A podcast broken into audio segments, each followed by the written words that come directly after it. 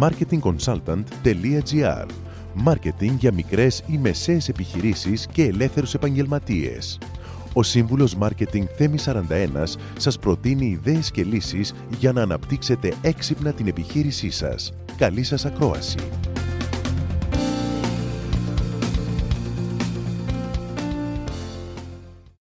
Θα ήθελα να σας μιλήσω για τις πεπιθήσεις. Πώς αντιλαμβανόμαστε και πώς μπορούν να μας εμποδίσουν.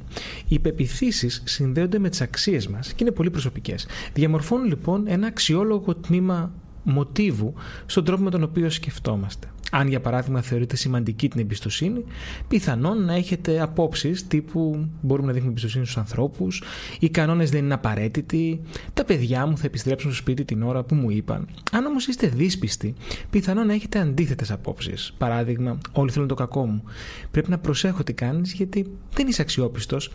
Οι υπεπιθύσεις που σας είπα είναι ως επιτοπλίστων εμπειρικές και είναι εκπληκτικό το πόσο εύκολα μπορεί κάποιος να διαμορφώσει μία πεποίθηση. Βέβαια, δεν σας λέω ότι όλες οι πεπιθήσεις είναι λανθασμένες ή άστοχες. Καλό όμως είναι να τις ελέγχουμε και να βλέπουμε εάν λειτουργούν ως φραγμός ή ως περιορισμός. Έτσι λοιπόν οι περιοριστικές πεπιθήσεις μας κρατούν πίσω. Μας μπλοκάρουν το μυαλό και δεν μας αφήνουν να εξελιχθούμε και να πάμε ένα βήμα παραπέρα. Πώς μπορείτε όμως να αναγνωρίσετε μία περιοριστική πεποίθηση; Μπορεί να νομίζετε πως πρόκειται για μία ε, απλή λογική. Αλλά οι πεπιθήσεις όμως πολλές φορές μπορεί να είναι επίμονες και να ψηφούν ακόμα και την πιο τετράγωνη λογική. Πρώτα απ' όλα λοιπόν πρέπει να διαχωρίσετε ποια πεποίθηση είναι περιοριστική και ποια όχι. Ε, μία περιοριστική πεποίθηση είναι μία απλή δήλωση που αρχίζει συνήθως με το δεν μπορώ, οι άνθρωποι θα πρέπει, δεν θέλουν να, όλοι πιστεύουν ότι, κανείς δεν πιστεύει ότι. Για παράδειγμα, δεν μπορώ να διατηρήσω μια μακροπρόθεσμη σχέση. Δεν με ακούει ποτέ κανείς. Αφαιρείται εύκολα. Δεν είμαι καλό στα μαθηματικά. Αυτές είναι περιοριστικές πεπιθήσεις. Είναι ο τρόπος που έχει προγραμματιστεί το μυαλό μας και μας λέει ότι δεν μπορούμε να πραγματοποιήσουμε κάτι ή ότι κάτι λειτουργεί με συγκεκριμένο τρόπο. Πάμε να σας δείξω μια άσκηση με την οποία μπορείτε κι εσείς να καταρρύψετε και να καταλύσετε και να διαλύσετε τις στήρες και περιοριστικές πεπιθήσεις. Κάθε φορά λοιπόν που λέτε κατά τα παραπάνω, χρησιμοποιήστε αυτήν την άσκηση.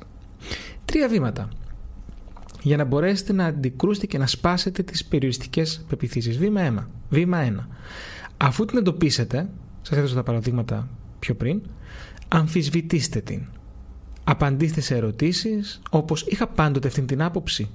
Από πού προήλθε, πότε δημιουργήθηκε, ισχύει ακόμα, πώς στοιχειοθετείται αυτή η άποψη, ξέρω κάποιον ο οποίος υποστηρίζει το αντίθετο; Κατά κάποιο τρόπο αυτό που λέω θεωρείται γελίο, θεωρείται παράλογο, μήπως είναι αναλυθές; Άρα λοιπόν εντοπίζω την πεποίθηση και την αμφισβητώ στο μυαλό μου. Το, το δεύτερο βήμα που σας προτείνω είναι να βρείτε μια εναλλακτική, μια πιο θετική πεποίθηση. Ζητήστε από τους γύρω σας να μοιραστούν μαζί σας απόψεις που δημιουργούν περισσότερες δυνατότητες.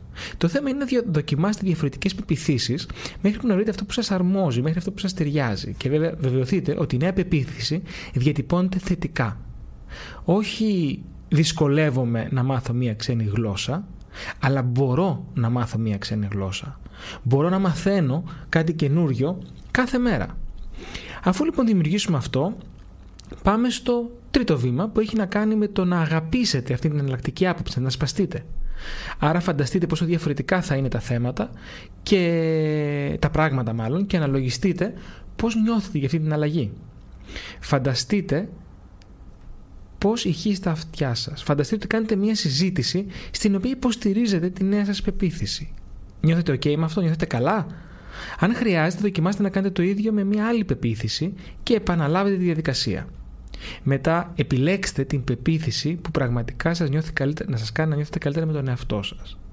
Και τέλος, πριν σκεφτείτε να υιοθετήσετε αυτή τη νέα θετική πεποίθηση, τη μη περιοριστική πεποίθηση που σας μπλοκάρει, πρέπει να σκεφτείτε τι αντίκτυπο θα έχει αυτή στους τρίτους. Και μετά βέβαια μην ξεχάσετε να πείτε μπράβο στον εαυτό σας που έχετε καταφέρει να απαλλαγείτε από μία πεποίθηση που ήταν περιοριστική και έχετε δημιουργήσει μία άλλη η οποία είναι θετική και είναι και ισχυρή. Και με τον, με τον καιρό που θα περάσει, με την πάροδο του χρόνου, αυτός ο νέος τρόπος θα γίνει συνήθεια σε εσάς. Και έτσι μόνο θα μπορέσετε να δημιουργήσετε μόνο θετικές πεπιθήσεις που θα σας εξελίξουν και θα πάνε μπροστά τον τρόπο που αντιμετωπίζετε τη ζωή σας, την καθημερινότητα και φυσικά τις επιχειρηματικές σας αποφάσεις.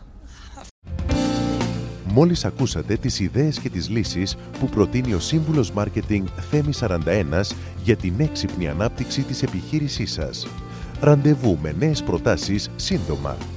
marketingconsultant.gr Μάρκετινγκ για μικρές ή μεσαίες επιχειρήσεις και ελεύθερους επαγγελματίες.